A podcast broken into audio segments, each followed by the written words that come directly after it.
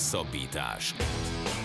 Az Eurosport hetente jelentkező podcastje Farkasvölgyi Gáborral és Rév Dániellel.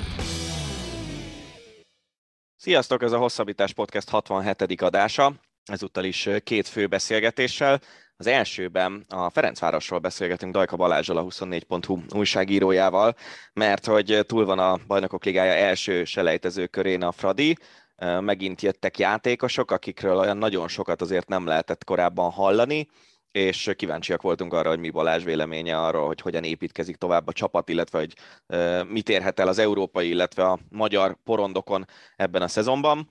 A műsor második felében, illetve második részében a golfozók Open Championship-éről beszélgetünk Király Levente golfszakíróval, beszélgetünk arról, hogy Tiger Woods valószínűleg utoljára játszott a St. Andrewsi legendás Old Course pályán, beszélünk arról, hogy egy meglehetősen érdekes kinézetű ausztrál úriember Cam Smith nyerte a tornát, és hogy mi történt az utolsó napon az addigi éllovasokkal. Aztán jön az Ácsi rovat, véget ér a Lewandowski szaga, eléggé furcsa körülmények között távozik a short track válogatott szövetségi kapitánya, és szóba kerül természetesen az is, hogy Tomori Zsuzsanna visszatért a Ferencvárosba. Jó szórakozást kívánunk az ELTI podcasthez! Labdarúgás A vendégünk Dajka Balázs, a 24.hu újságíró. Szia Balázs, köszönjük szépen, hogy elfogadta a meghívásunkat. Sziasztok, köszöntöm a hallgatókat, és én köszi a lehetőséget. Ez az első teljes idénye Cselcsesov mesternek. Mit gondolsz, csak így rögtön a közepébe vágjunk, változik bármit is a Fradi, ez már az, úgymond az ő csapata lesz, ezért változik a keret, feltételezem, de változik a taktika, változik-e az a játék, amit láthattunk a Fraditól eddig? Szerintem a tavasz az jó volt arra neki, hogy, hogy ki kísérletezze, hogy mi működik itthon. Igazából az lesz majd most a, a nagy kérdés, hogy, hogy a nemzetközi polondon ez a Fradi mit tud, és hát mondjuk ennek az első tesztje, ez pont ideális lesz a szlován elleni meccs. A kazakok ellen azért az első meccsen akadozott a játék, a második meccs az elég meggyőző de egyébként szerintem az látszott, hogy Csercseszov azért ő, ő tavasszal sok mindent próbálgatott, volt ott 3-5-2-től kezdve 4-3-3, 4-2-3-1, és az a legjobb az ő szempontjából, hogy nagyon mély a Fradinak a kerete, és hát azt, hogy láthatjuk, hogy hogy most is tudtak hozni egy olyan játékos, a Trevorét, aki tavaly például a BL főtáblán játszott egy olyan csoportba, ahol a Real, a Shakhtar és az Inter volt a Sheriffnek az ellenfele, és hát ez az a lehetőség, amivel nem, tudnak, nem tud a többi magyar csapat versenyezni, és mondjuk mondjuk ilyen szintű igazolásokat nem tudnak behúzni át e, magyar csapatok, és, és ezzel Fradi szerintem egy utolérhetetlen előnyben van hogy aztán ez mire elég a nemzetközi porondon, az, az, az ugye nagyon érdekes, és hát most a szlován meccs igazából Fradinak az all meccs gyakorlatilag, mert hogyha itt ez sikerrel veszik, akkor, akkor ha a következő körben ne talán ki is esnének, akkor, akkor ugye el playoff, és hogyha még az nem sikerülne, akkor konferencia liga főtábla. Tehát igazából ezt a párharcot kell mindenáron hozni a Fradinak ahhoz, hogy utána majd, hogy nem nyugodt, és, és egy újabb komoly bevételt garantáló őszük legyen a konferencia liga, most így a legrosszabb és a legjobb forgatókönyvet szeretném összehasonlítani, tehát egy konferencia liga csoportkör az nyilván presztisben messze elmarad a BL csoportkörtől, de mondjuk anyagi szempontból hogy néz ki a különbség a kettő között nagyjából? Hát elég komoly lépték van, most nem tudnék neked konkrét számot mondani, de már a, a BL és az EL között is elég komoly szorzó van a BL javára, tehát jelentős különbség és egyébként úgy emlékszem, hogy a Fradi részéről volt is egy, egy ilyen mondás, hogy ők persze nyilván csoportkör, csoportkör, de hát nem azt célozzák meg, tehát ők azért inkább a BL-ben és az EL-ben gondolkodnak, sőt, hát Kubatov Gábor gyakorlatilag kitűzte az ászlót, hogy akkor a BL-t próbálják meg, azért az nehéz lesz, mert hogyha a Fradi tovább jut a, a Szlovánon, akkor is azért kaphat egy Czüriket, vagy egy Dinamo Zágrábot, ami, ami szerintem még erősebb a mai Fradinál, de igazából ezért is, ezért is várom, vagy várjuk szerintem kíváncsian ezt a, ezt a BL kört, mert amit a Gábor is kérdezett, most látszik majd az, hogy ez a Csercseszov féle Fradi igazából milyen. Az, hogy itthon, ugye itthon úgy indultak, hogy amikor Csercseszov átvette a csapatot, akkor háromból két vereség, akkor, akkor jöttek is a hangok, hogy na hát most minek kellett akkor Stögert elküldeni, és aztán onnantól kezdve egy veresége volt itthon a Fradinak az MTK 0-3, ami egy olyan meccs volt, ami csak az MTK-nak volt fontos, hiszen ők akkor még a bajnoki utolsó a bemaradásért mentek, Fradinak majd, hogy nem mindegy volt, tehát elég meggyőző volt itt a Fradi, a kupa döntőbe az egyébként teljesen pofás paksot is elég simán lepofozták, de persze ezt tudjuk, hogy más kávéház mondjuk adott esetben egy szlován, és aztán még inkább egy Dinamo Zágráb, ha mondjuk ők jönnének. Szerdán, kezd, szerdán játszik a szlovánnal a Fradi, idehaza kezd, aztán idegenben a második találkozó. Elnéztem a keretet, és miatt A meg B opciókat is soroltak. Ha az A opciót nézzük, akkor mindössze három magyar játékos van a szlován elleni keretben. Kell ezen csodálkozni? Tehát magyar játékosokkal lehetetlen küldetés a nemzetközi porond? És el kell felejteni azt, hogy, hogy többnyire magyar játékosokat szeretnénk, vagy szeretnének a szurkolók látni egy nemzetközi porondra készülő és ott reménybeli menetelést mutató magyar csapattal kapcsolatban? Hát az elmúlt évek azt mutatják, hogy, hogy igen, tehát hogy ez egy visszatérő téma a Fradival kapcsolatban, hogy akkor most mi van a magyarokkal, de mm, szerintem biztos, hogy sok szurkoló gondolja azt, hogy, hogy igen, jó lenne ebbe a Fradiba egy-két, egy-két olyan játékos, mint akár mondjuk Nagy Ádám volt, akivel, akivel lehet azonosulni, aki eltöltött pár évet a, a klub utánpótlásába, de, de azt gondolom, hogy nem véletlen, hogy, nem, hogy ezek az igazolások történnek, hogy akár egy Traorét elhoznak, akár egy Bassit, akár egy Márkinyos, tehát hogy olyan légiósokba bíznak, akik, akik nem feltétlenül a top kategóriát jelentik, viszont magyar szinten messze meghatározóak, és európai szinten is használhatóak lesznek, bár mondjuk pont Márkinyos említettem, ő nem néha látszott még a Fadiba, hogy mit is igazán tud, mert tíz meccse van, ha jól emlékszem. Mindenesetre biztos, hogy ez egy, ez egy nehéz ezt az igényt ütköztetni, vagy, vagy összehozni, mert hogy látjuk, hogy a Fradiban nagyjából azok a magyar játékosok játszanak, akiket mondjuk már Rossi a válogatottnál is számításba vesz, ugye Botka Endre, Divusz és, és Vécsei a harmadik, de évek óta a külföldiek viszik a prímet, és hogyha megnézzük, hogy van egy tök lineáris folyamat a Fradival kapcsolatban, hogy ugye volt nekik egy L csoportkör, aztán egy BL csoportkör, aztán még egy L, igazából nyugodtan mondhatják azt, hogy ez volt egy működő modell, és hogy tehát látjuk a, a, a Igazából a Fradinak szerintem csak azok a, kül, a magyar játékosok jelentének erősítést, akik külföldön játszanak. Ők eleve nincsenek olyan túl sokan, akik külföldi topligába játszanak. Nyilván őket nehéz, nehezebb is lenne hazahozni egyrészt anyagi szempontból, másrészt mondjuk, aki a Bundesligába játszik, az nem biztos, hogy a NB1-be vágyik vissza, hiszen az egyértelmű visszalépés. Innentől kezdve mondjuk nem feltétlenül gondolom, és ezek szerint a Fradi vezetőségese, hogy akár Fehérvárról, akár nem is tudom egyébként, hogy honnan lehetne olyan magyar játék. A Paks nyilván a Paks egy jó merítési lehetőség lenne, bár azt gondolom, hogy a Paksban nem a feltétlenül a, a legjobb NB1-es magyar játékosok játszanak, és ezért is nagy szó, hogy a Paks ilyen jól működik, hogy mondjuk nagyon jó játékot játszottak, és kupa döntőt elértek. Szóval egy szó, hogy szerintem a Fradinál működik ez a modell, nyilván abban az is benne van, hogy Csercseszovnak például nagyon jó kapcsolatai lehetnek a, a korábbi munkái révén, az, hogy Hajnal Tamást ugye az ismerik Németországban, ő egy, egy, egy abszolút több nyelven beszélő, egy magát elég jól eladó menedzser, sportigazgató, tehát ezek a kapcsolatok a Fradinak nagyon jól jönnek, és, és úgy vannak, hogy miért ne aknáznák ki. És ez látszik is az elmúlt években, hogy azért voltak melléfogásaik, de többnyire ezek a légiósok beváltak, mondjuk például az Essen, aki elég nehezen indult, így az elmúlt fél évben szerintem, szerintem az egyik legmegbízhatóbb játékot nyújtott a Fradiban, és ehhez az is kellett, hogy Csercseszok megtalálja a helyét ott a középpályán az újonnan igazolt játékosokon, hogyha végignézünk, azért eléggé vegyes felvágottat látunk.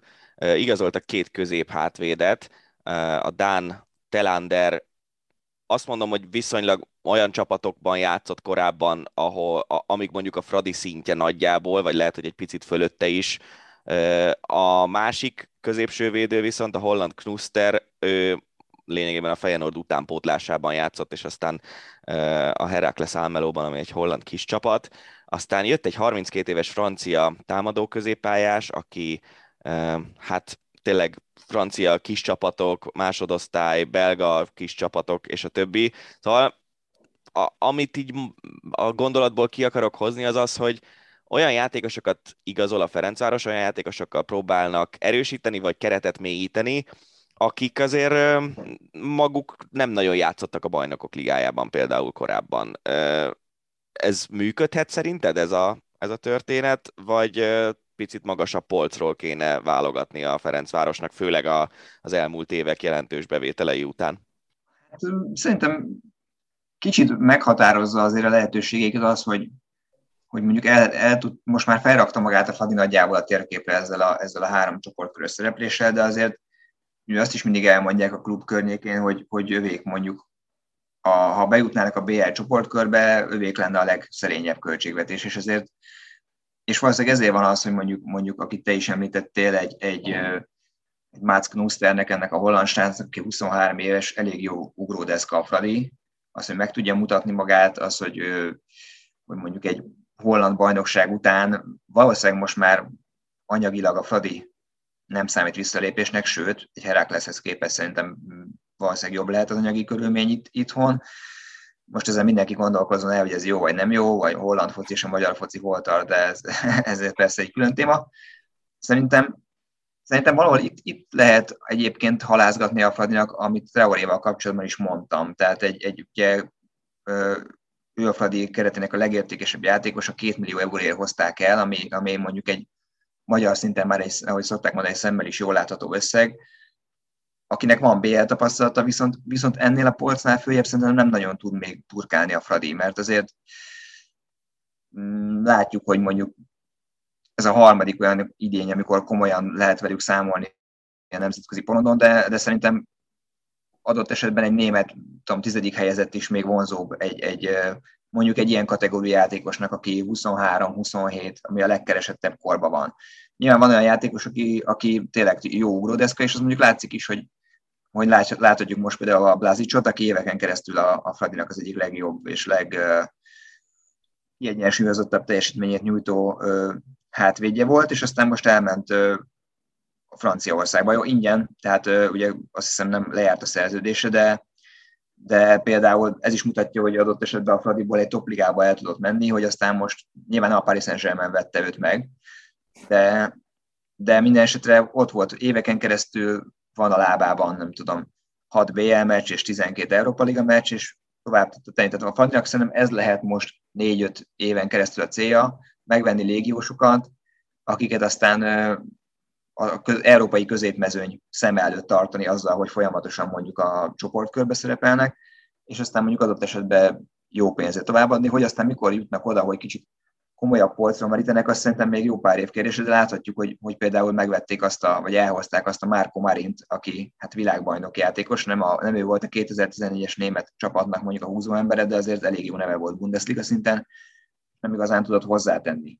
Tehát azt gondolom, hogy inkább nekik most több potenciál lehet egy ilyen 23-25 éves játékosban, akit említettél, Merci, ő, ő egyébként tipikusan nekem annak a játékosnak tűnt, ahogy néztem ugye a videóit, hogy a videóin baromi jól el lehet adni, mert ugye teng, technikás, pengés, jó, nagyon jó utolsó passzokat ad, és egyébként szerintem őt ezért hozták, hozta, vagy hozatta Csercseszók, mert a Fradiból nagyon hiányzott egy ilyen játékos, aki ott a 16-os, az utolsó, utolsó paszt így ki tudja osztogatni, mint amit mondjuk tőle láthattunk. Hogy aztán persze nyilván más, amikor az emberről van egy 5 perces összevágott videó, mint amikor minden héten látod játszani.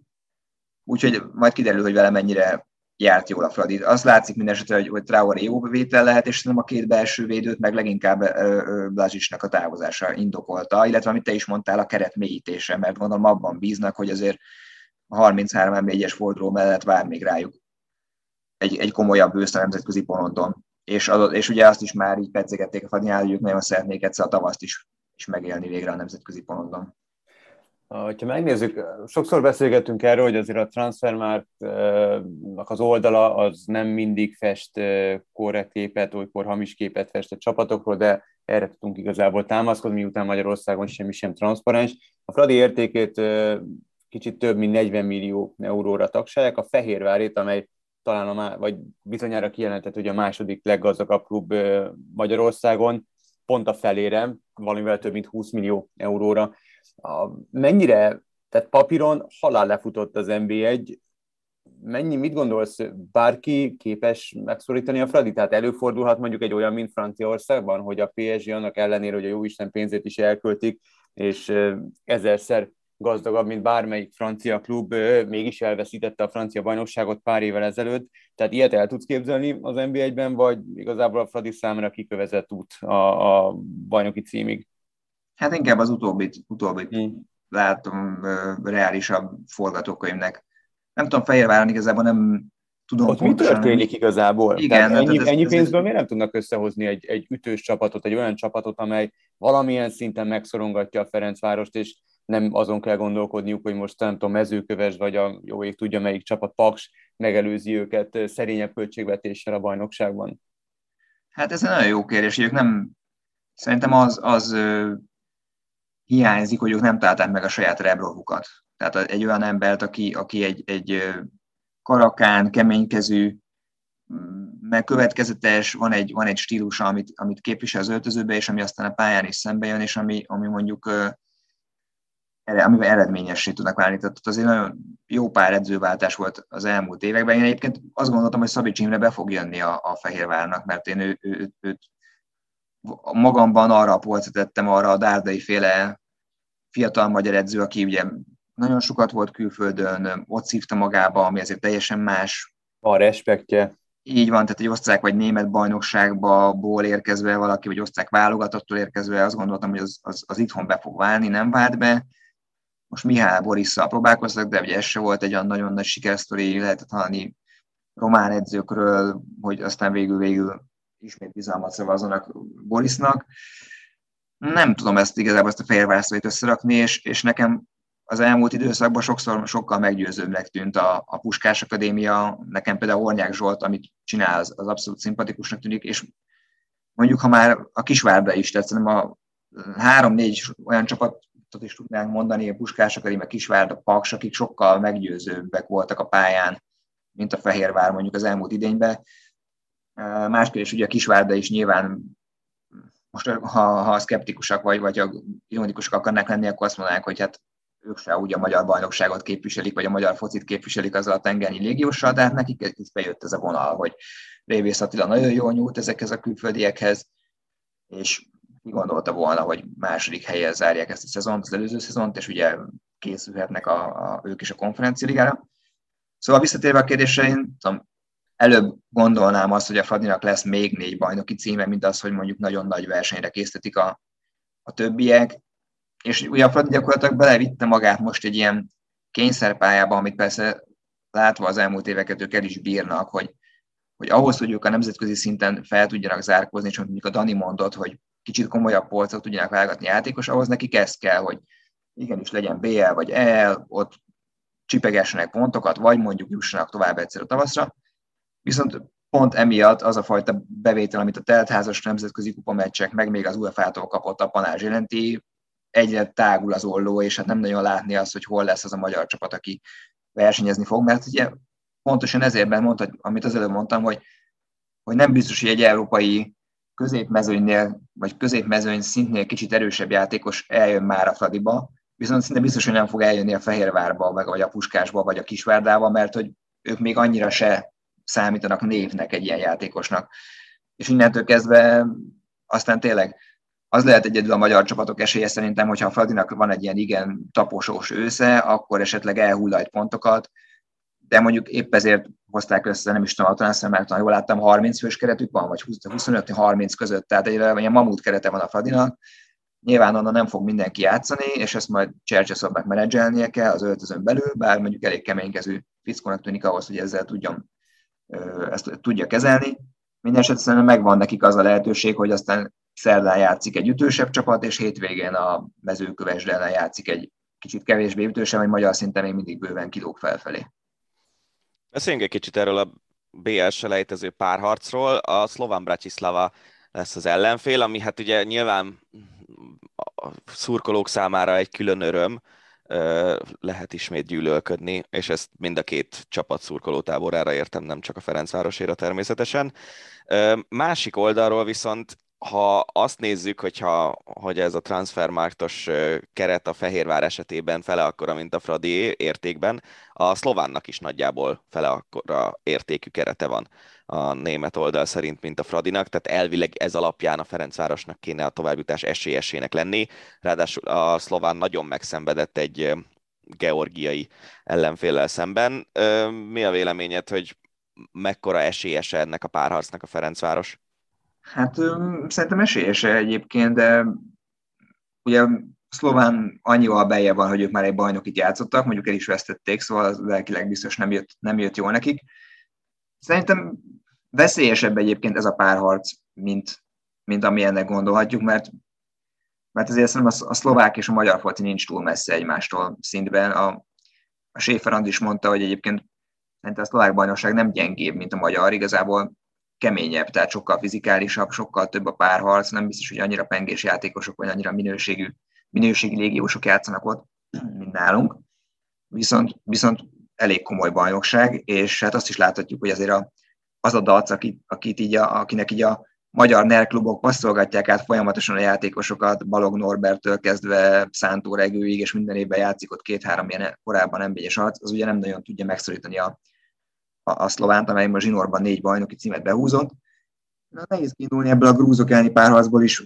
Én már nagyon azt hittem, hogy, hogy, az, hogy az veszve van, hiszen nem is tudom, a 108. percben szereztek vezetést, és a, onnan tudta megfordítani a, a szlován. Ez csak saját teóriám, de egyébként szerintem ami leginkább a Fradi mellett szól, az az lehet, hogy pont az, amit az előbb pedzegettünk, hogy, a, hogy rengeteg a légiós, és hogy ők, ők szerintem nem fognak semmit sem észlelni ebből, amit te is mondtál ebből a körítésből. Tehát abból, hogy, hogy ugye van ez a, egy ilyen lelkileg és a két ország viszonya miatt terhelt párharc a 30 évvel ezelőtti események miatt, és mondjuk, mondjuk egy, egy tudom, Essennek, vagy egy, egy Bassinak semmit nem, ilyen, nem mond az, hogy hú, 30 éve szétverték a Fradi utrákat. Persze biztos elmondják nekik, hogy gyerekek, ez most fontos, de ők ezt félre tudják tenni, míg, amíg mondjuk magyar játékosok lennének, biztos, hogy ott lenne a tudatalattiba, hogy fú, ez egy magyar-szlovák párharc, tehát lenne egy ilyen kis lelki, mentális plusz hozzá szerintem, és viszont így, a Fradi tele van külföldiekkel, szerintem nekik pont annyit, annyit látnak belőle, hogy ellenfél, következő ellenfél, második fordulón még el akarunk menni egészen a főtábláig, úgyhogy tovább kell jutni. És egyébként a szlovánnak pedig a legnagyobb esélye az lehet, hogy ott, ne, ott pedig vannak olyan ilyen rutinos ezer millió kipróbált, vagy nagyon sok válogatott és nemzetközi húzós meccset játszó arcok, mint a, mint a Weiss vagy a, vagy a Kucka, akik azért játszottak már elég komoly topligákban is, és mondjuk pont ők döntötték el egyébként, pont Weiss egy ilyen zseniális szögletgóllal döntötte el ezt a grúz csapat elleni párharcot, szerintem nekik, nekik ez lehet az egyetlen esélyük, illetve az, hogy a visszavágó otthon lesz, és kérdés, hogy a Fradi mennyit, mennyit tud. Egyébként nagyon kíváncsi hogy a szlován milyen stílus fog felvenni, illetve hogy a Fradi mennyire megy nekik úgy, mint a grúzoknak. Nyilván azért óvatosabbak lesznek, én azt tippelem. De ha esélybe kérdezed, akkor olyan 60-40-et mondanék a Fradinak. Hát meglátjuk, hogy mi lesz a végeredménye ennek a párharcnak. Reméljük, hogy megugorja a Fradi ezt a feladatot, mert akkor remélhetőleg a következő ellenfél legyőzésével akár még a BL csoportkör is összejöhet, aztán az meg egy óriási nagy állam lenne, hogy akár a tavaszt is megéri a csapat, mert akkor még többet tudunk beszélni majd, mint a hosszabbításban a Fradiról, illetve egy lehetséges magyar BL menetelésről. Dajka Balázsral beszélgettünk a Ferencvárosról és a Fradi előtt álló feladatokról.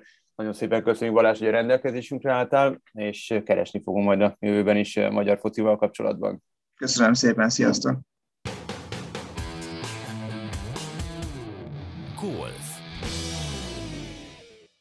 Ahogy ígértük, golfal folytatjuk, hiszen a mögöttünk álló héten rendezték az évad utolsó major tornáját, az Open Championship-et. Ez a viadal talán a legrangosabb verseny a sportágnak, idén 150. jubileumát ünnepelte, mindenki ott volt, aki számít, illetve az nem, akit nem hívtak meg, erről majd természetesen bővebben. A legnagyobb figyelem Tiger Woodsot övezte, akivel kapcsolatban még azt is rebesgették a torna előtt, hogy bejelentheti visszavonulását, ez végül nem történt meg, úgyhogy van miről beszélni a versenyel kapcsolatban, a tornát és Woods szereplését Király Leventével, golfszakértővel beszéljük ki. Szia Levi, köszönjük szépen, hogy elfogadtad a meghívásunkat. Sziasztok, köszönöm a kívást ugorjunk fejest rögtön a közepébe, hiszen nagyon sok dolgot szeretnénk kibeszélni a versennyel kapcsolatban. Mitől különleges az Open Championship, mitől különleges a helyszín, St. Andrews, az Old Course, ha az ember most először látott golftornát, akkor, akkor eléggé nagy összevisszaság lehet a fejében, hiszen semmit nem lehet látni kis túlzással a pályából, csak az, hogy egy, egy egybefüggő nagy zöld terület, és a jó ég tudja, hogy a játékosok hova ütik a labdákat, Levi, légy szíves, egy picit vezess be minket, illetve a hallgatókat abba, hogy miért is olyan különleges ez a torna, és miért is olyan különleges a Szent Andrewsi Old Course? Megpróbálom. Tehát először is a versenyről.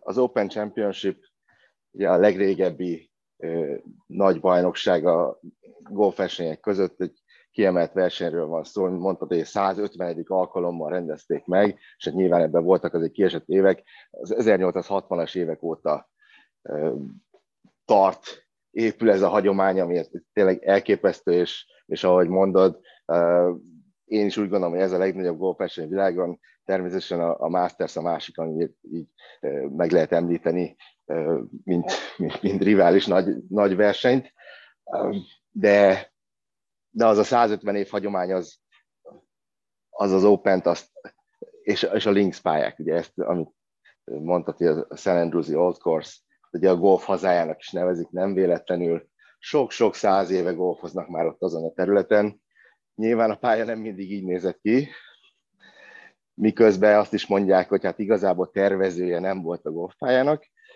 A természet vájta ki azon a kis félszigeten a, a szakaszokat, és azért van ilyen nagy összevisszaság, mert ezek ugye, tényleg olyan egyedi, tehát hogyha valaki most látott golfversenyt először, annak nagyon nagyon fura lesz majd a többi, mert ez a golfpálya nem hasonlít igazából az átlagos golfpályákra. Itt van tizen, több mint tíz dupla green, tehát ezt úgy kell elképzelni, hogy a, a fairwayek mennek egyik oldalra, másik oldalra, és ugye, amit mondta, hogy kettő fairway között nincs hely. Tehát oda nem, lennek, nem is engednek be nézőket, senkit.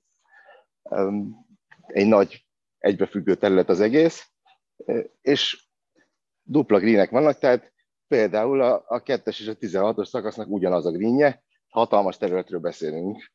Önmagában az egyik green is nagy, nem hogy így, hogy duplán van a két green, és előfordulhat, hogy valaki a kettes szakaszt játsza, és átüti a 16-os greenre, és van neki egy 60 méteres gurítása. Ami ilyen, tehát ez, aki golfozik, tudja, hogy ez ilyen nincs a világon. Ezért különleges, illetve hát a maga a Links pályának a, a a karakter legfontosabb karakterisztikája az a, az ottani talaj, ami, ami megint sehol máshol a világon nagyon kemény, nagyon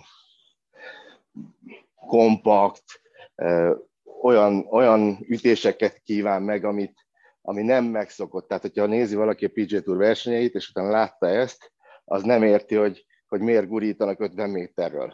Mert, mert azt nem lehet máshogy ott azon a talajon megoldani. Igen, sokszor mondják Tehát... azt, hogy ugye itt nem repül a labda, hanem gurul a labda. Tehát nagyon, nagyon, sokkal inkább kell a földön tartani a labdát az időjárás meg a pálya sajátossága miatt. Így van, tehát ugye ez a tipikusan lehetne mondani, hogy az amerikai pályákon a levegőben kell mozgatnod a labdát, a, a brit pályákon sokkal inkább a, a talajon. Tehát itt a, különösen a, a, a greenek közelében annyira kemény a talaj, hogy, hogy egy, egy hosszabb ütést nagyon sokszor láttuk most is, hogy nem tudnak megállítani a játékosok, és ezért pattolnak, ahonnan csak tudnak. Volt ennek jelentősége egyébként vasárnap a, a végjátékban is, de egyébként az Old Course-ra visszatérve, maga a golfpálya sajnos szerintem eh, ugye azt nincs hely ott azon a, azon a kis területen, egyszerűen nem tudják már meghosszabbítani, és a modern játékosoknak ez már rövid. És, és ezért vannak itt most már évtizedek óta mondhatni nagyon-nagyon jó eredmények mindig, mert az egyetlen védelme a pályának az a nagy cél, ami persze teljesen esetleges, hogy fúj vagy sem, most nem nagyon fújt, ezért is volt 20 ütése a pár alatt a győztes eredmény, és és egyszerűen ez egy sajnálatos dolog szerintem, mert, mert igazából a, azt mondják, hogy a, a lényeg egy major bajnokságnak, hogy a, a játékod minden elemét tesztelje, és, és a, a, a modern golfozóknak egyszerűen már, már nem tudja sajnos az old tesztelni, miközben minden pályatervező elmondja, hogy ez a világ legjobb golfpálya, mert mert annyiféle opciót adtak, és ez lenne igazából a lényeg a golfnak, hogy, hogy egy szakasz többféleképpen le tud játszani, és az Old course ez megvan. Tehát itt, itt nincs az, hogy, hogy van egy út, egy optimális út, ahogy egy, adott lyukat le kell játszani, hanem van három-négyféle egyenértékű választási lehetősége. És ettől, ettől fenomenál, és ettől kiemelkedő ez a golfpálya. A, ha sportszakmailag nem is tartozik a, a modern pályák közé, meg a modern golfozók számára nem jelent akkora kihívást, azért a hagyományok miatt mindenki nagyon nagy tisztelettel viszonyul ehhez a helyszínhez, illetve ehhez a pályához, és nem véletlen, hogy Tiger Woods is eljött erre az Open Championshipre, és amikor lejátszotta a második körét, és eldőlt, hogy nem folytathatja a játékot, akkor volt egy nagyon megható pillanat, amikor a szurkolók lényegében elbúcsúztatták Tiger Woodsot, aki a héten, mármint a múlt héten elég sokáig tartotta magát az a plegyka, hogy be fogja jelenteni a visszavonulását, ezt végül nem tette meg, viszont beszélt arról, hogy a következő itt rendezett Open Championship az valószínűleg 2030-ban lesz, amikor ő már szinte biztos, hogy nem lesz ott a mezőnyben, úgyhogy az hatotta meg, hogy ettől a pályától valószínűleg ő elköszönt a pályafutása végéig. Te mit gondolsz arról, hogy Woodsnak milyen hosszú még a jövője profi golfozóként? Nagyon nehéz megmondani, mert, mert néhányszor már azt gondoltuk, hogy, hogy igazából már vége, és, és, és nincs tovább, és ehhez képest, tehát amikor 2019-ben megnyerte a Masters-t, az is teljesen a semmiből és nagyon váratlanul érkezett. Viszont ugye ez a tavalyi évelei balesete az nagyon úgy látszik, hogy az tényleg egy olyan, olyan pont volt, ami után ő már nem tud igazán kompetitív lenni, és egyébként erre az óperre borzalmasan készült. Ugye St. Andrews a kedvenc pályán nyert itt kétszer, nála jobban senki nem ismeri, senki nem tudja, hogy hogyan kell ott jól játszani, és hát vannak ilyen legendák, hogy, hogy, az autóbalesete után néhány héttel még a kórházi ágyba feküdve teljesen bizonytalan jövőben már azt, azt tervezgette, hogy, hogy, hogy a, az Open-en Szent mindenképp játszani akar, és lehet, hogy pont ezért sült el ennyire gyengén, mert azért ezt mondjuk, hogy nagyon rosszul játszott szegény Tiger, szerintem túl nagy nyomást rakott magára, esélye nem volt kádba jutni, miközben az előző két verseny, ami indult, tulajdonképpen gond nélkül megcsinálta a felezést. De, de azt gondolom, hogy, és ezt el is mondja, hogy ő már nem fog sok versenyen játszani, a major még néhány évig biztos, annyira kompetitív személyiség, és hát a golf az élete, hogy, hogy ameddig ő úgymond mozogni tud, addig, addig látni fogjuk őt. Ami érdekes volt, hogy ahogy mondod, Levi, a játék az csapnivaló volt, nem működtek azok az elemei a játékának, amik ezen a pályán szinte kötelező, hogy működjenek, viszont azt egybehangzóan állították a szakértők is, és, és mindenki más, aki látta, szurkolók, versenytársak, hogy a teste az most tűnt a legjobbnak, a mozgása most tűnt a legjobbnak visszatérése óta, biceged, de azért messze nem annyira, bírta a gyűrődést, azért ezt a pályát akármennyire rövid be kell sétálni, és itt azért vannak, ha nincs is olyan komoly szintkülönbség, de, de nagyon egyenetlen a talaj, és ugye ott neki a bokájával voltak nagyon komoly gondok, és, és a flexibilitása a lába azon részének azért messze nem a ideális, de mégis bírta, tehát ez azért valamilyen szinten csak bizakodásra adhatok ott, nem? Igen, tehát mindenképp fizikailag sokkal jobb állapotban van, mint, mint tavasszal, amikor látjuk őt játszani, és ugye a PG championship fel is kellett adnia, mert ezt nem bírta négy napon keresztül. Kétségtelen, hogy ez egy könnyebb séta az Old Course, mint, mint, a, mint akár Augusta, akár Southern Hills, ahol játszott, de, de egyértelmű, hogy, hogy a mozgása jobb volt, lehet, hogy, hogy ezért is gond, gondolta magát esélyesebbnek, és, és mondom, én, én biztos vagyok benne, hogy, hogy az volt a fő gond, hogy túlságosan nagy terhet rakott magára, és azt ugye azért, azért akármennyire is Tiger Woods valaki, hogyha egy évvel, két versenyen háta mögött áll oda egy Open Championshipre, azért az, az még neki is nehéz úgy jól teljesíteni. Beszéljünk egy kicsit az utolsó nap eseményeiről, amikor elég nagy hátrányból eh, Cameron Smith, egy ausztrál játékos tudta megfordítani a torna állását, és végül ő nyerte az Open-t eh, két és fél millió dolláros pénzdíjjal együtt. Eh, mi történt itt az utolsó napon, hogy ekkora hátrányból vissza tudott jönni? Nagyon furcsa utolsó kör volt, szerintem. Mondjuk el, hogy, hogy szombaton Rory McIlroy és, és Viktor Hovland állt az érre, 16 ütéssel álltak pár alatt mind a ketten, és azt gondolhattuk, hogy egy, egy ilyen klasszikus párbaj lesz, tehát hogy kettőjük között fog el majd eldőlni a verseny. Smith azért jó néhány ütés lemaradásban, azt négy ütés hátrányjal kezdte meg a, a, az utolsó 18 szakaszt, de fantasztikusan játszott. Smith versenyéhez hozzátartozik egyébként. Tehát egyébként is az egyik legjobb pattoló, tehát a legjobb gurító az egész világon, és pénteken valami elképesztő nem hivatalos rekordot csinált azzal, hogy, hogy beütött több mint 75 méternyi gurítást, ezt úgy képzeljük, hogy átlagban négy méteres pattokat ütött be minden grénen. Ugye aki golfozik, az érti ezt, hogy, hogy ez teljesen irreális és, és, és elképesztő teljesítmény, példanélküli.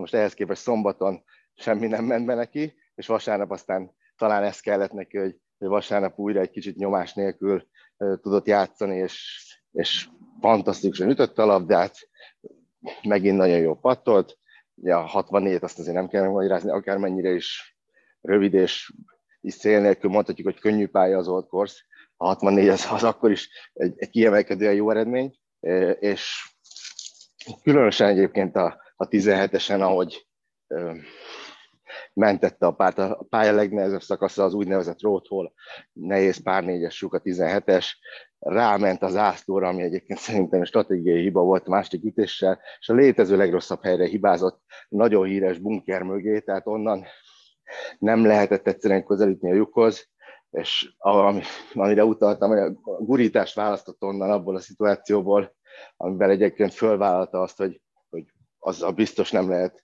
közel kerülni, tehát hagyott magának még egy négy és fél méteres párpattot, és azt elsüllyesztette. Én azt gondolom, hogy ez volt a kulcsa az egész győzelmének. Egyébként, ha azt nem üti be, akkor, akkor playoffot rendeztek volna, mert a, a játékos társak, akivel együtt játszott vasárnap, az amerikai Cameron Young ígült ütött az utolsó lyukon, tehát két ütésbe teljesítette a pár négyes szakaszt, és egy ütéssel kapott ki tőle. Tehát ez a, ez a pármentés a 17-es sem volt a kulcsa a győzelmének szerintem Smithnek. Nagyot játszott Ken Smith, és olyan érdekes karakter, hogy egy ilyen, majd te is kérlek, hogy, hogy beszélj róla, mi a benyomásod, egy ilyen halál laza, rezignált fiatalember, aki a golf mellett megszállott pecás, és, és hogy igazából nem tűnik úgy, mintha nagyon érdekelni az, hogy éppen tornát nyer, vagy sem, vagy éppen olyan rekordot, vagy olyan, olyan bravúrt ér el, amit korábban csak olyan nagyságok, mint mondjuk Jack Nicklaus értek el, hogy például egy naptár éven belül megnyeri a Players Championship-et és az Open-t is, és valamilyen szinten párhuzam van a két torna között, hiszen ez a játékos ez annyira erős fejben, ezt szoktuk itt bent beszélgetni a, a szerkesztőségben, a, és a számok is ezt támasztják alá, hogy a negyedik körben szokta a legjobbját teljesíteni a, az átlagok alapján. Mi a különlegessége Ken Smithnek, hogyha a haját, haját nem említjük, mert az is megér egy misét? És a bajuszát, főleg így kombinációban. Igen, tehát amit, amit mondasz, a személyisége az úgymond tökéletes a, a versenygolfhoz. Ő biztos, hogy nem agyalja, meg izgulja túl a dolgokat, csinálja a dolgát, ez kifejezés, de, de olyan, mint hogyha beleszarna az egészbe. Közben biztosan nem, mert azért látszott szombaton, amikor érő kezdte a harmadik kört, akkor azért ő is érezte a nyomást. De, de túl tud nagyon gyorsan lendülni a, a negatív dolgokon, és bevállalósan játszik.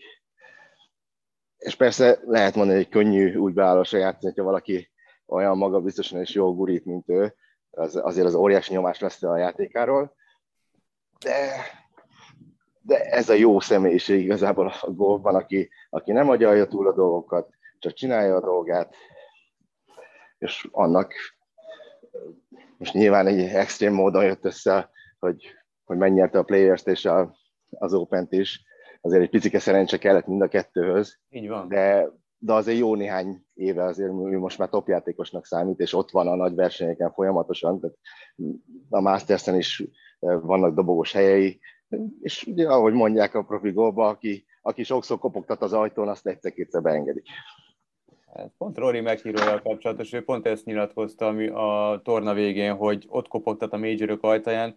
Ugye idén mindegyik majoron pályafutása során először a top 10-ben zárt. Egy, talán, hogyha Tiger Woodsot most kivesszük egy picit a képből, akkor, akkor talán nem tudom, kíváncsi vagyok, hogy egyetértesz ezzel, de megírója a golf arca jelen pillanat. Ő a, a legnépszerűbb játékos, sokak szerint a legjobb játékos is, egyre jobb formában, és hát nyilván ez, ez egy ilyen igazi tündérmese lett volna, ha, ha a 150. jubileumi open egy európai játékos nyeri meg, ráadásul Rory McIlroy, a PGA Tour jelenlegi szerintem arca. Mi hiányzott McIlroy játékából, illetve ha már így ezt mondtam, hogy PGA Tour arca, te egyetértesz ezzel, hogy jelenleg ő a sportág arca?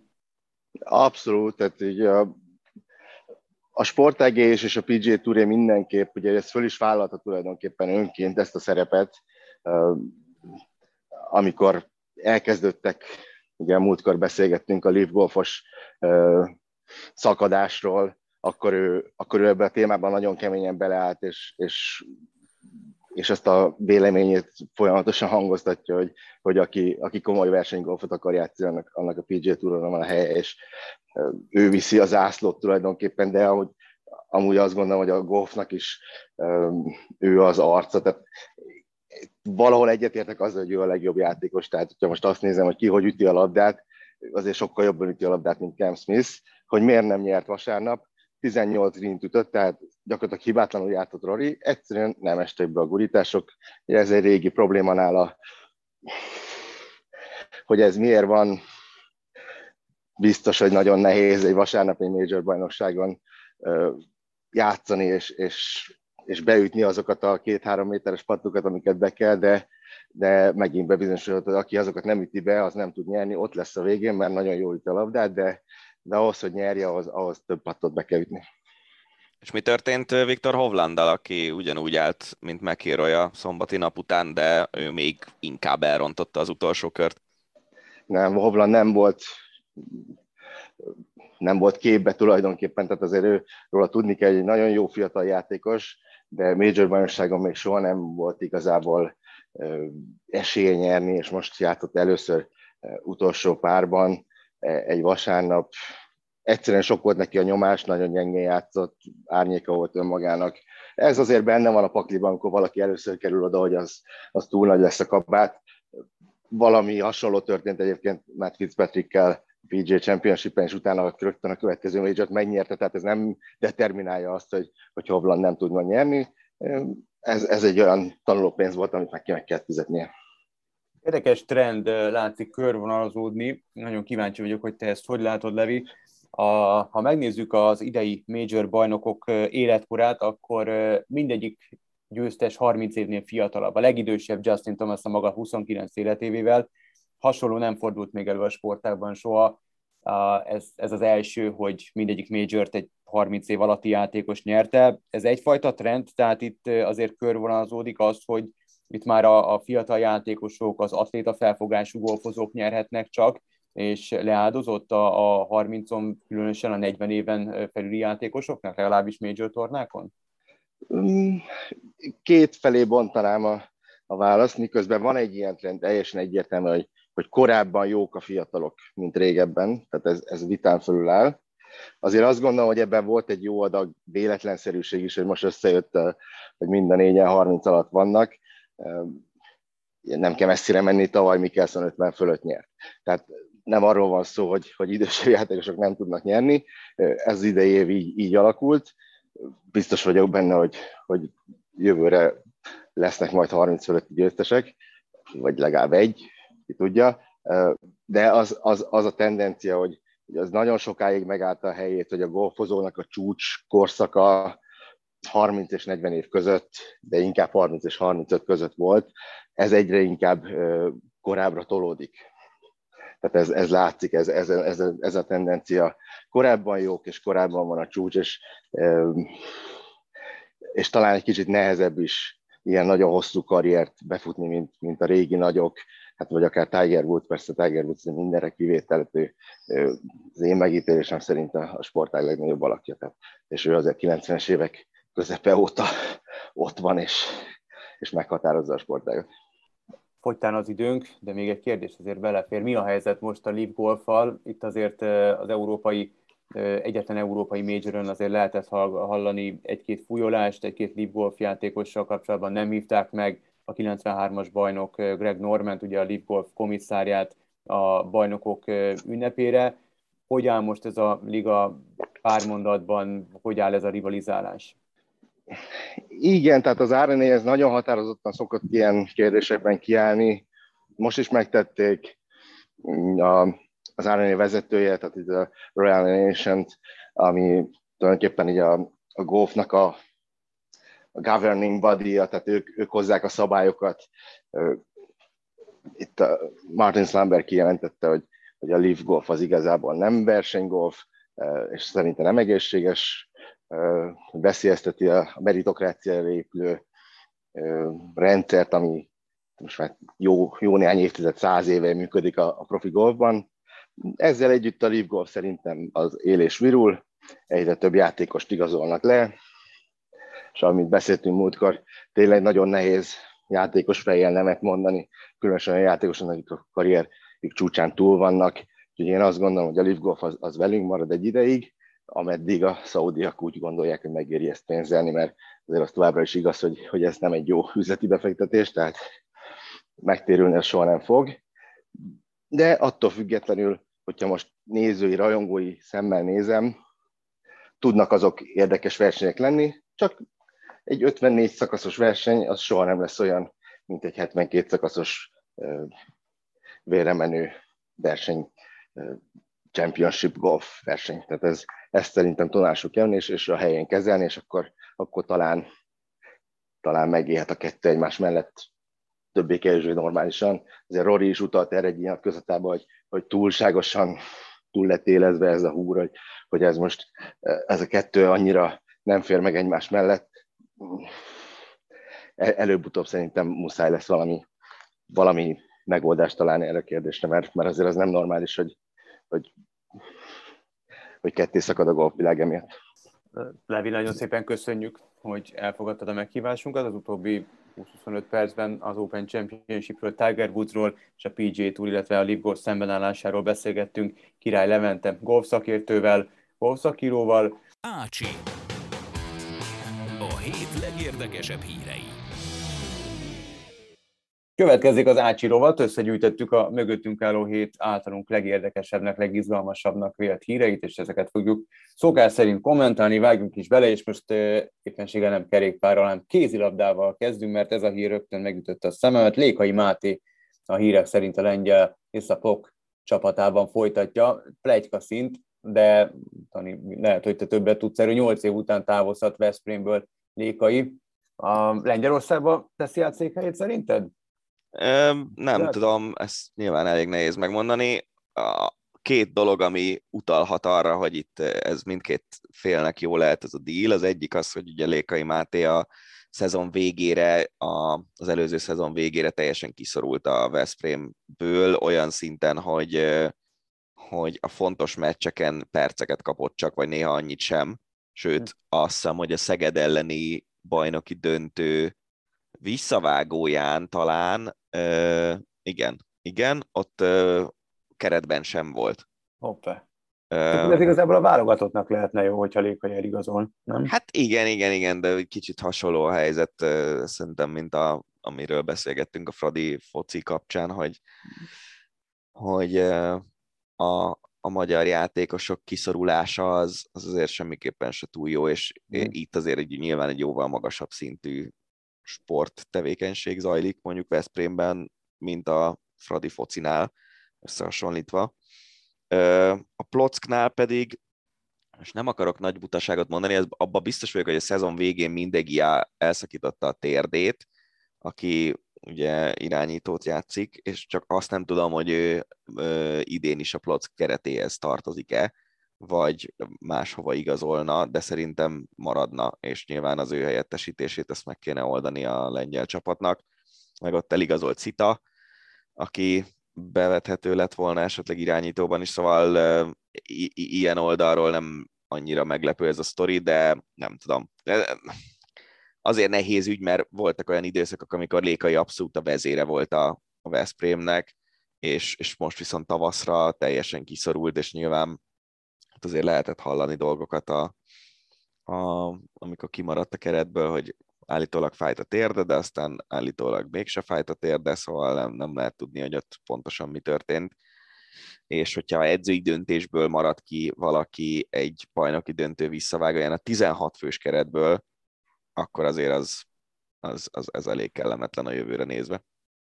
Hát azt nem tudni, hogy Lékai Máté megy vagy marad, az biztos viszont, hogy 7 év után visszatér a Fradihoz Tomori Zsuzsanna, aki a legutóbbi idényt még a Vipersnél töltöttem, ahol BL-t is nyert. Hogy éled meg ezt a visszatérést? Logikus döntés, vagy sem? Féltett hát, Tomorit, vagy sem? Figyelj, nem, nem annyira akarok itt ilyen izé, de nyílt titkokat kibeszélni, meg ilyesmi, de maradjunk annyiban, hogy az ő Vipers-hez igazolása az nem feltétlenül sportszakmai döntés volt, hanem, hanem részben érzelmi, legalábbis nagyon sok jel erre utal. Most az, hogy a magánéletében mi történik, azt én nem tudom. Az, hogy a Fradinak ő húzó embere lehet, abban viszont biztos vagyok. Uh-huh. Ő oké, okay, hogy most már azt hiszem 35 éves talán, igen, de hogy ezzel együtt a a Vipersben, ami BL győztes lett, standard hármas védő volt, és azokban az 5-10 percekben, amiket esetleg pályán tölt támadásban, még mindig húzó ember. Tavaly az olimpián abszolút a magyar csapat egyik legjobbja volt. Akkor, amikor ment a játék, ezt hozzá kell tenni, mert azért a, amíg nem állt össze a magyar csapat védekezése, abban ő is biztosan benne volt. Szóval szerintem a Fradi jól jár egy ilyen játékossal. Na váltsunk focira, mert úgy tűnik, hogy a Barcelona is jól jár egy bizonyos játékossal, lezárult a szappanopera, és Robert Lewandowski elhagyhatja a Bayern München, 8 év után távozik, mindent megnyert a csapattal, amit csak meg lehet, és Barcelonában folytatja, ahol szerette volna folytatni. 45 millió euró plusz 5 millió bónusz állítólag a fizetség, amit, amit a Bayern kap majd, hogy ezt a Barcelona honnan az anyám volt, tudja kigazdálkodni úgy, hogy nem ő a leggazdag, a legdrágább érkező, a tavaly szinte csőd közeli állapotba került katalán csapatnál, azt, azt nem tudom, hát de úgy, hogy eladták a, a ezt a, eladta, azt a... mindenét eladta hát, a Barcelona, és szerintem 19-re lapot húz. Nem is értem ezt, ezt a gazdasági modellt, nem is értem ezt a bátorságot, hogy ugyanabba a tócsába belelépni még egyszer. De nem, tehát, hogy na, kezdjük az elején a dolgokat, mert azért ezt most itt eléggé ilyen egyoldalúan festetted le ezt a történetet szerintem. A, a, abból van most pénz, hogy ugye volt az a pár héttel ezelőtti ír, hogy egy befektetői Igen. csoport megvette a nem tudom milyen bevételeinek a nem tudom mennyi százalékát. Igen. Egész egyszerűen a, klubnak van egy olyan ö, értéke, amiből most készpénzt csináltak, Más kérdés, hogy a jövőben a bevételek azok alacsonyabb szinten fognak jönni, mint eddig. Ez az egyik része, hogy honnan van most pénz. A másik része meg az, hogy Lewandowski is ö, alacsonyabb fizetésért írt alá, mint egy csomó jelenlegi játékos a Barszának, tehát évi 9 millióért írt alá tudtommal, vagy én legalábbis ezt olvastam, ami azért nem egy horror fizetés ezen a szinten, ami megint csak egy zárójel elég vicces, hogy évi 9 millió euró az egy ilyen visszafogottabb fizetés egy ilyen focistánál. Nagyon úgy tűnik, hogy Lewandowski nagyon akart a Barszába menni. Azt uh, állítólag már februárban beszélgettek telefonon Sávival. Nagyon sok játékost el akar adni a Barca, például Frankie de Jongot, tehát ahol van ö, kínálat a saját nevelésű játékosokból, már pedig a középpályán azért, hogyha megnézed, hogy kik vannak most ö, Pedrik, meg Gavik, meg jön Nico, ott van Ricky Puig, aki már pár éve bejött erre a posztra, és lehet, hogy ki fog szorulni a keretből kb. Pedig ilyen óriási tehetségként hypolták. Szóval azokon a posztokon, ahol van saját nevelés, onnan eladogatják a külföldi játékosokat, és ahol meg nem annyira van, oda megvesznek. Szerintem most ez van hogyha sikerül ezt a három-négy játékos még eladni, akit el akarnak, akkor az nagyjából azért fedezni fogja az érkezők átigazolási pénzét, meg plusz ez a tőkeinjekció lényegében, mert itt erről volt szó. Érdekes, hogy említetted De Jongot, akit ugye el akarnak adni, de a Unitednek ő viszont a Bayern Münchenbe szeretne menni, úgyhogy itt egyelőre még, még, még nem dölt el semmi, viszont egy másik a holland játékos megvásárolt a Bayern, úgyhogy rögtön befektette a Lewandowskiért kapott pénzt, hát nagyobb részét, de azért még egy, még egy komolyabb összegért zsebbe kell nyúlni, ugyanis hírek szerint 80 millió euróért érkezik Delikt a Juventus-tól. úgyhogy ellentétben a korábbi évek trendjével a Bayern alaposan kiköltekezi magát, komoly költekezésbe kezdett a Bajor csapat, de hát hogyha a BL-ben valaki el akar érni egy bizonyos célt, akkor valóban az egy eléggé zsebben nyúlós projekt. A Wayne Rooney az MLS-be igazolt, de természetesen már azért nem játékosként, hanem edzőként. A korábbi csapatába fogja átvenni az irányítását a DC Unitednek. Hát a csapat nem éppen a legjobb időszakát éli meg, mert hogy utolsó hely, előtti helyen áll a konferenciájában 17 meccsen megszerzett 17 pontja. Ugye a Darby County-nak volt korábban játékos edzője, később pedig edzője, Wayne Rooney. Ehhez nem tudok mit hozzáfűzni. Hát akkor a következő hírhez sem, de csak a te kedvedért hoztam el, mert hogy átigazolási plegyka, amit nagyon szeretsz, Callum Stiles a hírek szerint a görög bajnok olimpiákhoz Pireus nézte ki magának. Hát ha a hír igaz, és tényleg ott folytatja Stiles, akkor nyilvánvalóan az is biztos, hogy nem a Fradiban. Igaz, ugye Fradi is kereste a válogatott honosított játékosát, komoly erősítés lenne, de nem hiszem, hogy a magyar nb 1 szeretné folytatni, még akkor sem, hogyha ugye Angliában a Championshipben játszott. Én azt hiszem, hogy amúgy ez nem egy rossz vonal, mert az olimpiákhoz azért nyilván egy erősebb csapat, mint mondjuk a Fradi BL hmm. csapat, bár lehet, hogy ők is selejtezőt játszanak, ezt most nem tudom, de, de azért, ha a BL-ben játszol, plusz a görög bajnokság élcsapatában játszol, és nyilván itt fontos az, hogy játszon. Persze. Azt szerintem egy fokkal talán azért barátságosabb dolog, mint a Championshipben. És ahhoz mit szólsz, hogy az NBA egy legutóbbi idényének a gól királya, a 31 találatos Adam Martin Dél-Koreába igazolt. Ugye Pasban játszott, és sokáig lehetett hallani, hogy nyilván el akart igazolni. Miután Anglia kilépett az EU-ból, ezért a Brexit miatt nagyon megszigorították a külföldre érkező játékosok szereplését és munkavállalását. Az lett volna, a championship lett volna az álom karrier, az álom folytatás Ádám Martin számára. Aztán sokáig csönd volt, és egy pár napos hír, hogy az Ulsan Hyundai játékosa lett, ez a dél-koreai bajnokság listavezetője, Marco Rossi is a, támogatta a csapatváltásban Ádám Martint. Egy, nem is tudom már hol olvastam, a, azt hiszem, hogy a Twitteren, de nem emlékszem, hogy kitől, és elnézést, hogyha e, nem idézem megfelelően. A, olvastam egy olyan véleményt, hogy igazából egy olyan játékos, sőt lehet, hogy Marosi Gergő írta Facebookon, mindegy, bocsánat, még egyszer mondom, hogy, hogy ki a vélemény, és nem emlékszem rá.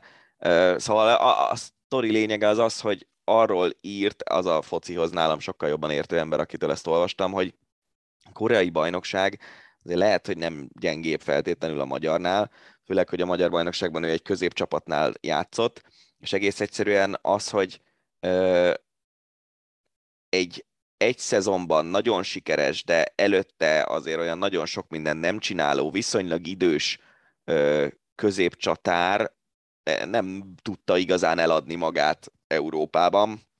Lehet, hogyha most elmegy Koreába, és ebben az Ulsan Hyundai-ban lő megint 30 gólt a szezonban, akkor már jobban el tudja adni magát, hiszen akkor két teljesen különböző kultúrában mutatta meg azt, hogy igenis ő egy értékes játékos. Azt nem tudom például, hogy mondjuk Marco Rossi meg fogja nézni az Ulsan Hyundai meccseit hétről hétre, hogy a válogatottban ad-e lehetőséget Ádám Martinnak. Ez egy érdekes kérdés, és egy elég rizikós dolog ilyen szempontból egy távol-keleti bajnokságba igazolni.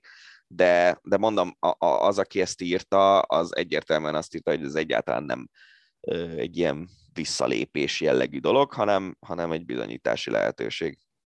Hát reméljük, hogy bizonyít, és reméljük, hogy ez csak egy ugródeszka, és a dél-koreai bajnokságot követően egy kicsit közelebb tud jönni a, a számottevő bajnokságok valamelyikébe. Adam Martin. Folytassuk atlétikával, egy nagyon érdekes hír látott napvilágot a hét közepén. Mo Farah, a britek négyszeres olimpiai bajnok futója egy nagyon megindító interjúban felfedte múltját, arról mesélt, hogy 9 évesen hamis papírokkal utaztatták Angliába, apja polgárháborúban meghalt Szomáliában, anyjától elválasztották, hát kvázi ilyen gyerekkereskedelem áldozata lett, egy ismeretlen nővel érkezett Londonba, ahol a nő kvázi házi szolgaként tartotta, 12 éves koráig nem mehetett iskolába, majd amikor már iskolába járt, akkor a torna tanár vette észre, hogy ott valami nem gömbölyű, és valami nem, nem oké, nem kóser Farah életében, és értesítette a gyermekvédelmet, és onnantól került egyenesbe igazából Mo Farah élete. Egy szomáliai család vette, vagy fogadta örökbe, elkezdett futni, elkezdte az atlétizálást, és hát ugye kis túlzással a többi már történelem. Nagyon komoly hír ez, és nagyon, tényleg nagyon megindító volt, és milyen sokáig tartott a titokba igazából a múltját Mófára, vagy legalábbis milyen sokáig nem beszélt róla. Ez azért nem lehetett egyszerű. Ö, igen, igen. Ö, azt nem tudom, hogy miért most jött elő ezzel, de nyilván ez mindenkinél egyéni.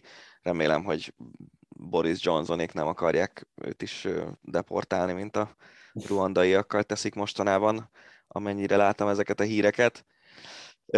De durva sztori nagyon, és, és ugye ez tök érdekes, hogy, hogy közép és hosszú távokon bizonyos afrikai országok mennyire kiemelkedőek, és például az olimpián két szomáliai születésű, de az egyik belga, a másik meg holland színekben futó versenyző maratonon dobogóra állt, és, és ugye Fara is mennyire egy hihetetlen tehetsége ennek a hosszú távfutásnak.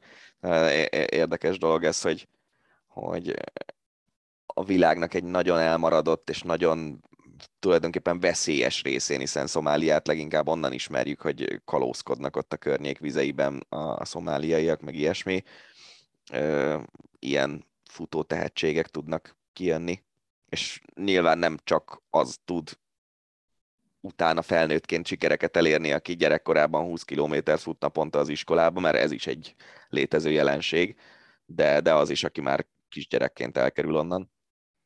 A Forma 1 folytatjuk. Távozott Michael Massey a Forma 1-ből, ő volt a korábbi versenyigazgató, 44 éves szakember. Ugye a tavalyi Forma 1-es idén végén a szurkolók és a szakértők közül is nagyon sokan kritizálták, mert a szezon záró Abu Dhabi nagydíj utolsó köreinek biztonsági autós fázisában, meg az újraindításnál furcsa, támadható döntéseket hozott, Max Verstappen nyerte végül azt a versenyt, azzal pedig a VB címet, hajrában megelőzte a nyolcadik VB címére hajtó hamilton ott a kritikák keresztüzébe került, Mázi leváltották, kapott valamiféle falálást lényegében szerintem az f től de aztán most, most inkább a távozás mellett döntött, az a költözik Ausztráliába. És mit mondott, mit fog csinálni?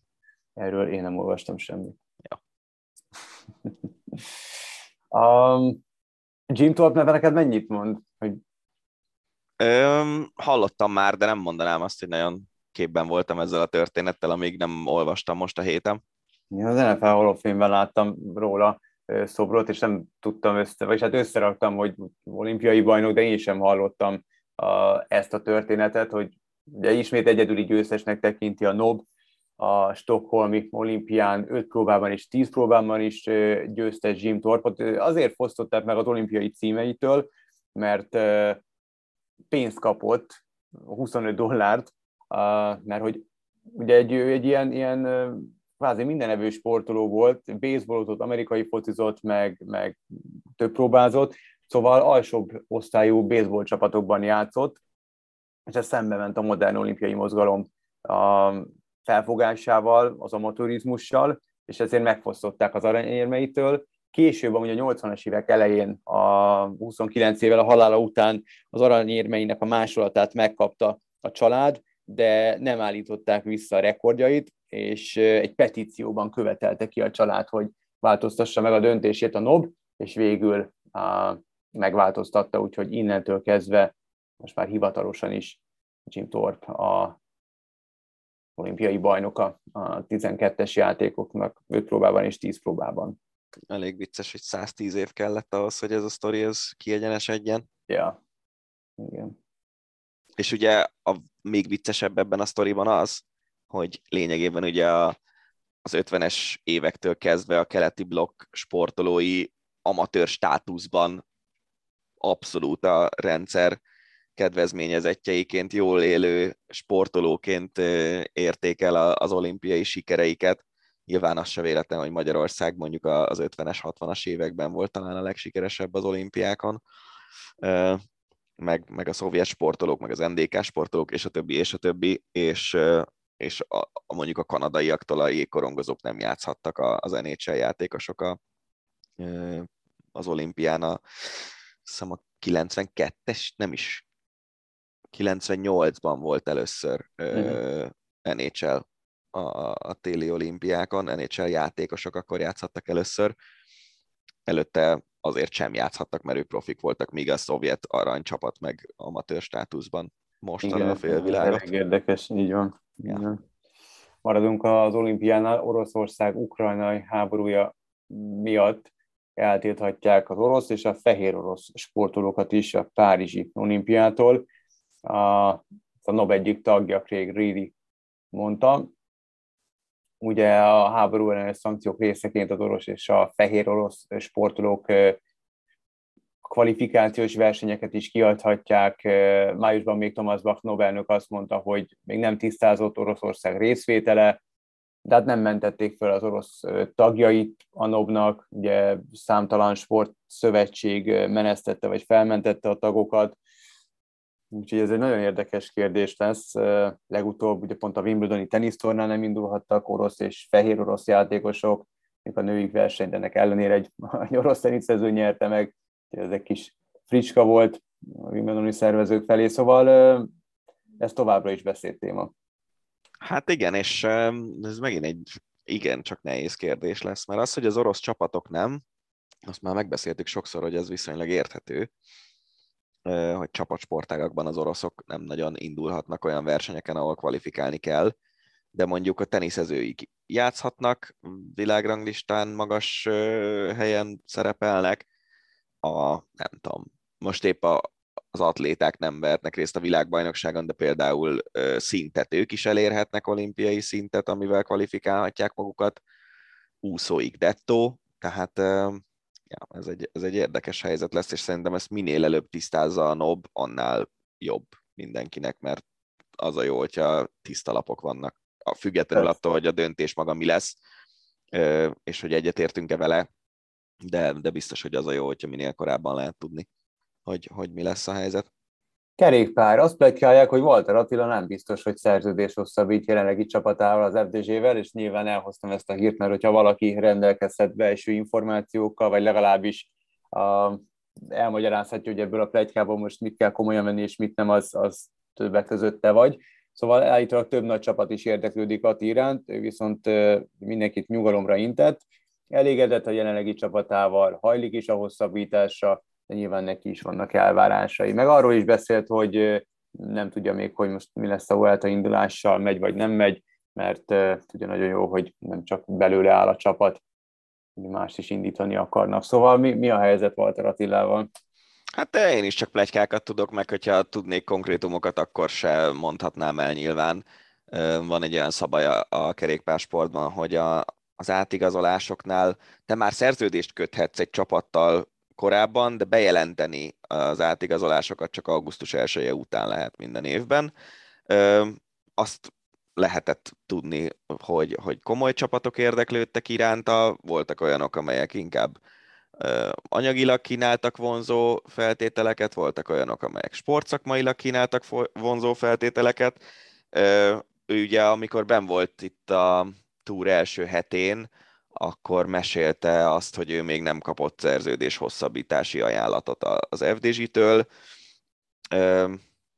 Érthető lenne ebben a helyzetben az, hogy esetleg ha olyan szerződés ajánlatot kap egy másik csapattól, amely, ami tetszik neki, akkor azt, azt elfogadja, de hát ugye neki az ügynöke ugyanaz az ügynök, aki Primoz Roglicé is, tehát azért egy, egy név a szakmában, nem én nem izgatom magam igazából, mert akárhova igazol, annak meg lesznek a pozitívumai.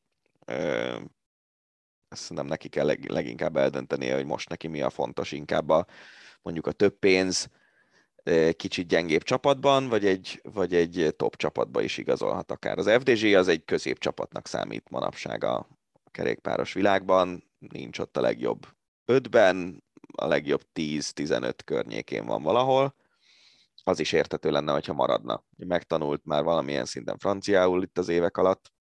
A, a Vuelta rész, ez meg az, hogy van egy csapatnak ilyen nagyjából 28 fős kerete minden évben, és ugye ebből 24 hely van három hetesen versenyezni.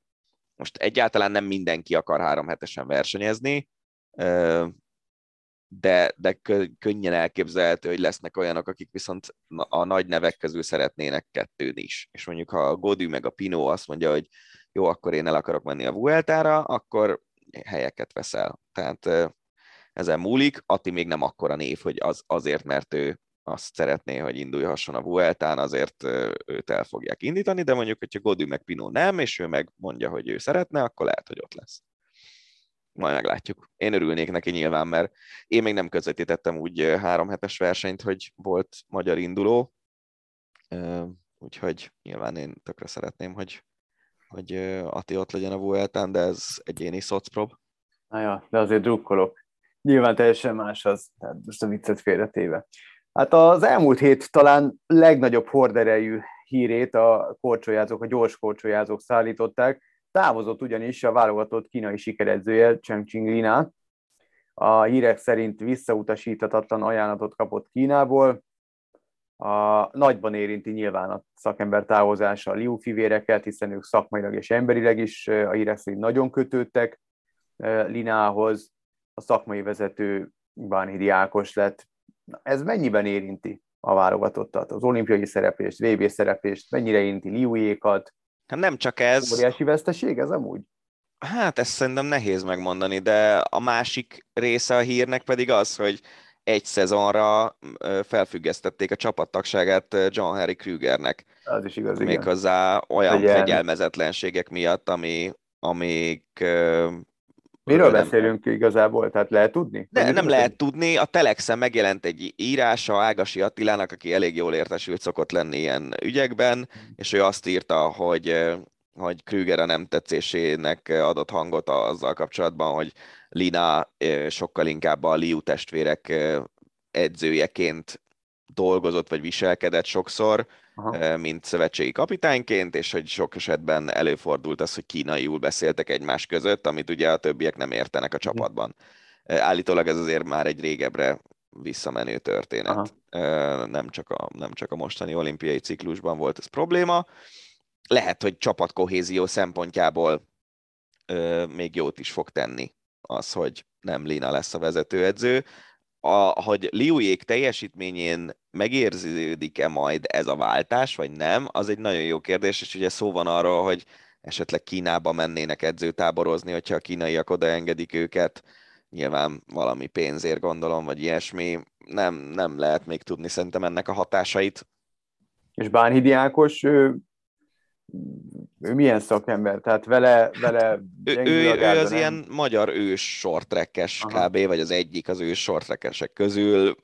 Valószínűleg, hát ha azért tíz éve ők párban vezették ezt a csapatot. Aha. Tehát uh, inkább Lina volt a, a szakmai jellegű, sportszakmai jellegű dolgok intézője, Bánhidi Ákos meg csapatmenedzserként volt ott, de hát ugye ő nyilatkozott versenyek után, közben, stb. Tehát egy, azért ő is egy nagyon fontos személy ebben a csapatban, és ha jól végzi a munkáját, már pedig azért elég szép sikereket ért el ez a csapat az elmúlt években, akkor azért biztos, hogy ellesett dolgokat Linától, amiket el lehetett lesni. De tényleg ezt szerintem senki nem tudja most megmondani, hogy ez milyen hatással lesz erre a csapatra.